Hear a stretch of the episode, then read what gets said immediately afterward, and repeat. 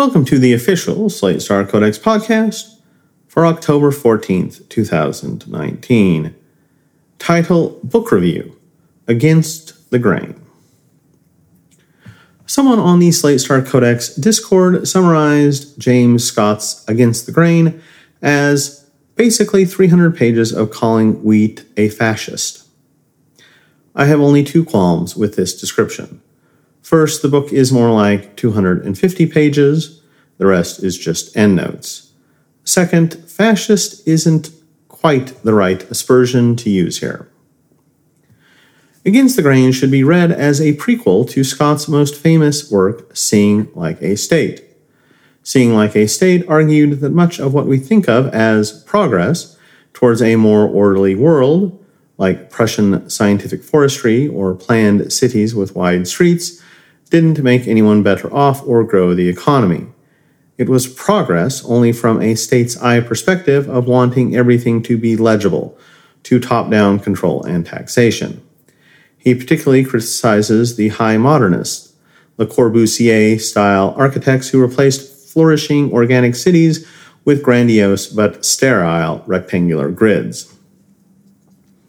Against the Grain extends the analysis from the 19th century all the way back to the dawn of civilization.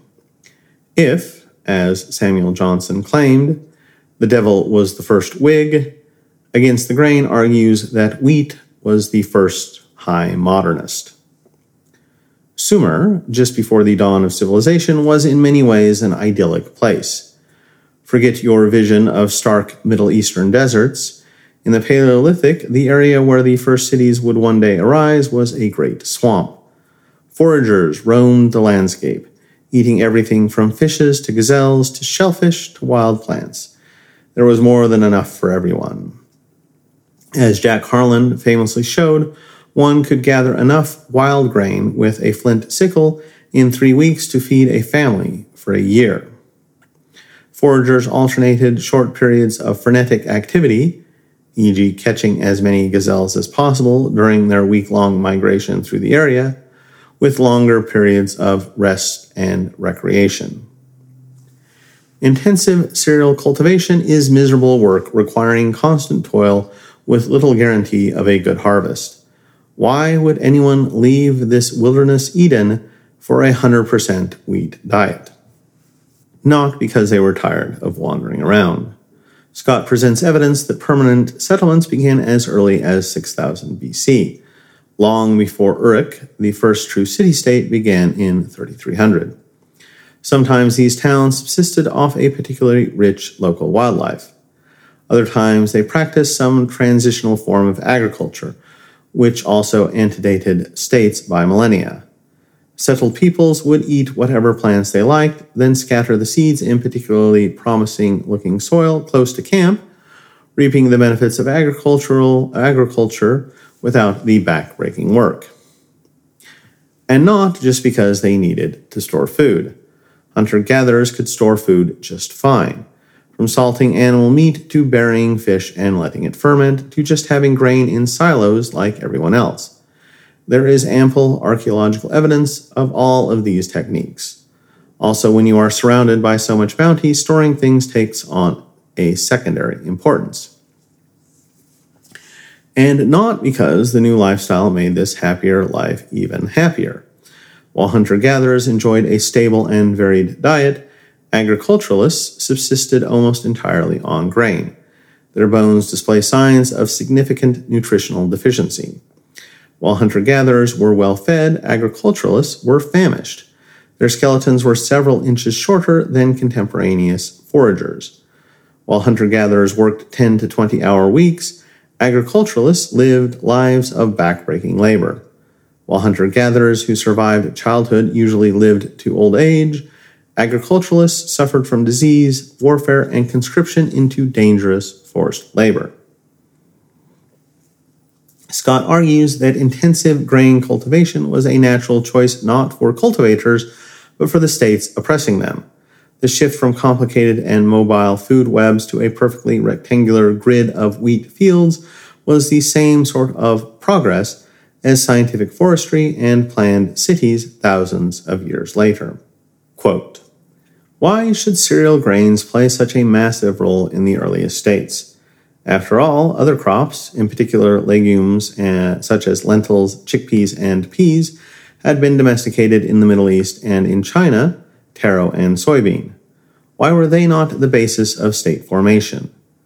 More broadly, why have no lentil states, chickpea states, taro states, sago states, breadfruit states, yam states, cassava states, potato states, peanut states, or banana states appeared in the historical record?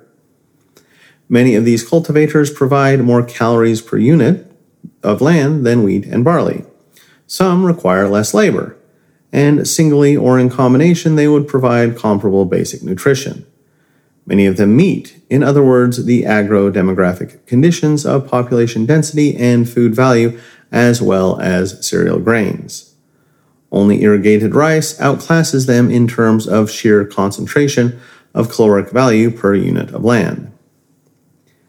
The key to the nexus between grains and states lies, I believe, in the fact that only the cereal grains can serve as a basis for taxation.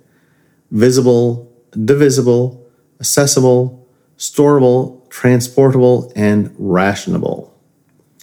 Other crops, legumes, tubers, and starch plants have some of these desirable state adapted qualities, but none has all of these advantages.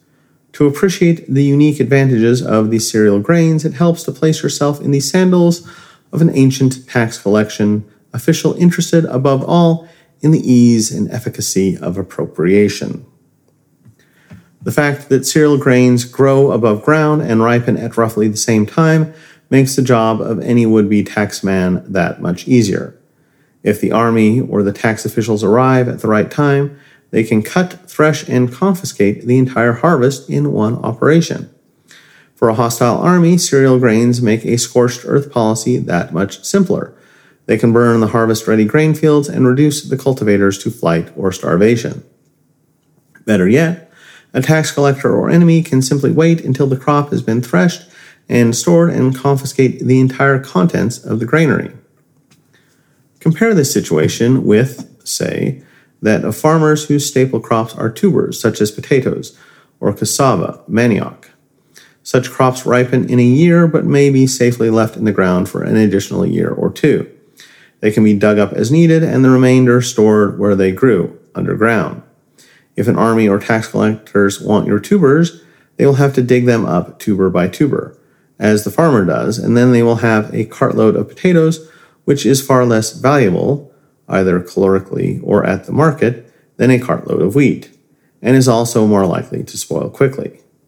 Frederick the Great of Prussia, when he ordered his subjects to plant potatoes, understood that, as planters of tubers, they could not be so easily dispersed by invading armies. The above ground simultaneous ripening of cereal grains has the inestimable advantage of being legible and accessible by the state tax collectors. These characteristics are what make wheat, barley, rice, millet, and maize the premier political crops. A tax assessor typically classifies fields in terms of soil quality, and knowing the average yield of a particular grain from such soil is able to estimate a tax. If a year to year adjustment is required, fields can be surveyed and crop cuttings taken from a representative patch just before harvest to arrive at an estimated yield for that particular crop year. As we shall see, state officials tried to raise crop yields and taxes in kind by mandating techniques of cultivation. In Mesopotamia, this included insisting on repeated plowings to break up the large clods of earth and repeated harrowing for better rooting and nutrient delivery. The point is that with cereal grains and soil preparation, the planting, the condition of the crop, and the ultimate yield were more visible and accessible. End quote. Scott's great advantage over other writers is the care he takes in analyzing the concrete machinery of statehood. Instead of abstractly saying the state levies a 10% tax, he realizes that some guy in a palace has resolved to take 10% of the value produced in some vast area, with no natural way of knowing who is in that area or how much value they produce. For most of the Stone Age, this problem was insurmountable. You can't tax hunter gatherers because you don't know how many of them there are or where they are. Or even if you search for them, you'll spend months hunting them down through forest and canyons. And even if you finally find them, they'll just have like two elk carcasses and a half a herring or something. But you also can't tax potato farmers because they can just leave when they hear you coming and you will never be able to find all of the potatoes and dig them up and tax them. And you can't even tax lentil farmers because you'll go to the lentil plantation and there will be a few lentils on the plants, and the farmer will just say, Well, come back next week and there will be a few more. And you can't visit every citizen every week. But you can tax grain farmers. You can assign them some land and come back around harvest time. And there will be a bunch of grain just standing there for you to take 10% of. If the grain farmer flees, you can take his grain without him. Then you can grind the grain up and have a nice, homogeneous, dense, easy to transport grain product that you can dole out in measured rations. Grain farming was a giant leap in oppressibility. In this model, the gradual drying out of Sumeria in the 4th millennia BC caused a shift away from the wetland foraging and toward grain farming. The advent of grain farming made oppression possible, and a new class of oppression entrepreneurs arose to turn this possibility into a reality. They incentivized farmers to intensify grain production further at the expense of other foods, and this turned into a vicious cycle of stronger states equals more grain equals stronger states. Within a few centuries, Uruk and a few other cities developed the full model. Tax collectors to take the grain, scribes to measure the grain, and priests to write stories like the debate between sheep and grain with immortal lines like, quote, From sunrise till sunset may the name of grain be praised. People should submit to the yoke of grain. Whoever has silver, whoever has jewels, whoever has cattle, whoever has sheep shall take a seat at the gate of whoever has grain and pass his time there. End quote. And so the people were taught that growing grain was correct and right and the will of God, and they shouldn't do anything stupid like try to escape back to the very close and easily escapable to areas where everyone was still living in Edenic plenty. Turns out lots of people in early states escaped to the very close and easily escapable to areas where everyone was still living in Edenic plenty. Early states were necessarily tiny, Overland transportation of resources more than a few miles was cost prohibitive, and you could do little better and you could do a little better by having the state on a river and adding in a water transport, but Uruk's sphere of influence was still probably just a double digit number of kilometers. Even in good times, peasants would be tempted to escape to the hills and wetlands. In bad times, it started seeming crazy not to try this. Scott suggests that ancient Uruk had a weaker distinction between subject and slave than we would expect. Although there were certainly literal slaves involved in mining and manufacturing, even the typical subject was a serf at best, bound to the land and monitored for flight risk. In one of my favorite parts of the book, Scott discusses how this shaped the character of early Near Eastern warfare. Read a typical Near Eastern victory stele, and it looks something like Hail the glorious King Exemplu, who campaigned against Examplestan and took 10,000 prisoners of war back to the capital. Territorial conquest, if it happened at all, was an afterthought. What these kings really wanted was prisoners. Why? Because they didn't even have enough subjects to farm the land they had. They were short of labor. Prisoners of war would be resettled on some arable land, given one or another legal status that basically equated to slave laborers, and so end up little different from the native born population. The most extreme example was the massive deportation campaigns of Assyria, e.g., the ten lost tribes of Israel, but everybody did it because everybody knew their current subjects were a time limited resource, available only until they gradually drained out into the wilderness. Early states were pretty term limited themselves. Scott addresses the collapse of early civilizations, which was ubiquitous. Typical history disguises this by talking about dynasties or periods, rather than the couple of generations an early state could hold itself together without collapsing. Quote, Robert Adams, whose knowledge of the early Mesopotamian states is unsurpassed, expresses some astonishment at the third dynasty of Ur, Ur III, in which five kings succeeded one another over a hundred year period. Though it too collapsed afterward, it represented something of a record of stability. End quote. Scott thinks of these collapses not as disasters or mysteries, but as the expected order of things. It is a minor miracle that some guy in a palace can get everyone to stay on his fields and work for him and pay him taxes, and no surprise when this situation stops holding. These collapses rarely involved great loss of life. They could just be a simple transition from a bunch of farming towns pay taxes to the state center to a bunch of farming towns are no longer paying taxes to the state center. The great world cultures of the time, Egypt, Sumeria, China, whatever, kept chugging along whether or not there was a king in the middle of collecting taxes from them. Scott warns against the bias of archaeologists who, deprived the great monuments and libraries of cuneiform tablets that only a powerful king could produce, curse the resulting interregnum as a dark age or disaster. Probably most people were better off during these times. The book ends with a chapter on barbarians. Scott reminds us that until about 1600, the majority of the human population lived outside state control. Historians that focus on states and forget barbarians are forgetting about most humans alive. In keeping with this thesis, Scott reviews some ancient sources that talk about barbarians in the context of people who did not farm or eat grain. Also, in keeping with his thesis, he warns against thinking of barbarians as somehow worse or more primitive. Many barbarians were former state citizens who had escaped state control to a freer and happier lifestyle.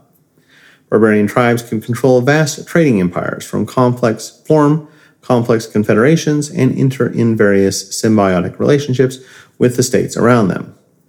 Scott wants us to think of these not as primitive people versus advanced people, but as two different interacting lifestyles, which the barbarian one was superior for most people up until a few centuries ago. Overall, I liked this book. I'm not sure how convinced I am, Scott occasionally mentions how much denser, in terms of calories produced per unit land, grain is than other forms of subsistence, and this surely deserves more consideration as an alternative explanation for its success. But overall, the theory is plausible as at least one of many explanations for the grain state correlation. My only other complaint is the constant insistence throughout the book that we should be having our minds blown by it. Scott talks about how he wanted to give a lecture on the rise of civilization in Sumeria, hadn't studied the subjects for, subject for a few decades, thought he'd do a quick review of what had been discovered in the interim, and instead found that everything he knew was wrong.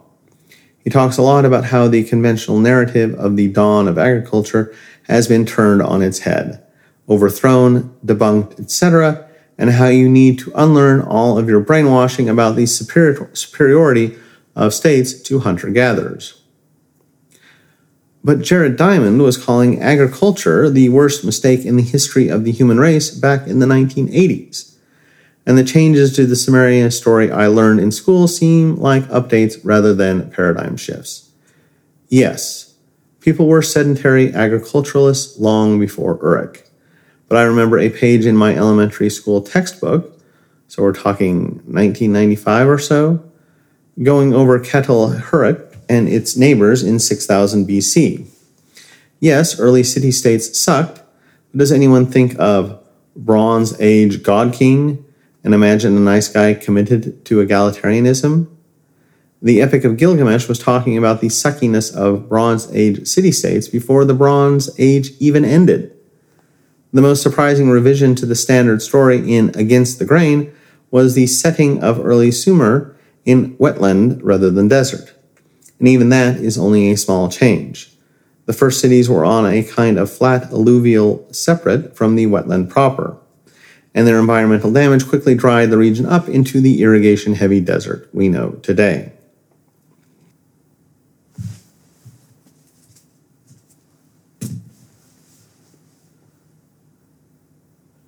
Scott tries to downplay his own role in the book, emphasizing how much he is just relaying the discoveries of more accomplished Sumer experts than himself. But the part I most appreciated was the part that was most clearly Scottish the role of grain as a state builder. In this story, the beginning of civilization, like the progress of the high modernists, wasn't an advance in human welfare or economic growth, it was an advance in tax collecting and the machinery of oppression. Everything else followed. From sunrise till sunset may the name of grain be praised, said the Sumerians. And the ancient Greeks had their Eleusinian mysteries where the mighty and marvelous and most perfect secret suitable for one initiated into the highest truths was the revelation of the mystic crane. Can we trace a direct line from there to the sheaves of wheat that feature on 15 out of 50 U.S. state seals, on the national emblem of China, the coat of arms of the Soviet Union? Does this last one really show the earth caught in a pincers between two giant stalks of wheat? Should we really make impressionable schoolchildren sing songs of praise for amber waves of grain? Read this book, and you may never think about cereal crops the same way again. This audio version of Slate Star Codex is provided with the permission of Scott Alexander. I am not Scott, I'm Jeremiah and you can find me at wearenotsaved.com, where I also have a podcast. For anyone wishing to reference this content, please do so by linking to the original post. If you think having an audio version of Slate Star Codex is valuable and you have nothing better to do with your money, consider donating at patreon.com slash ssc podcast or leave us a review somewhere.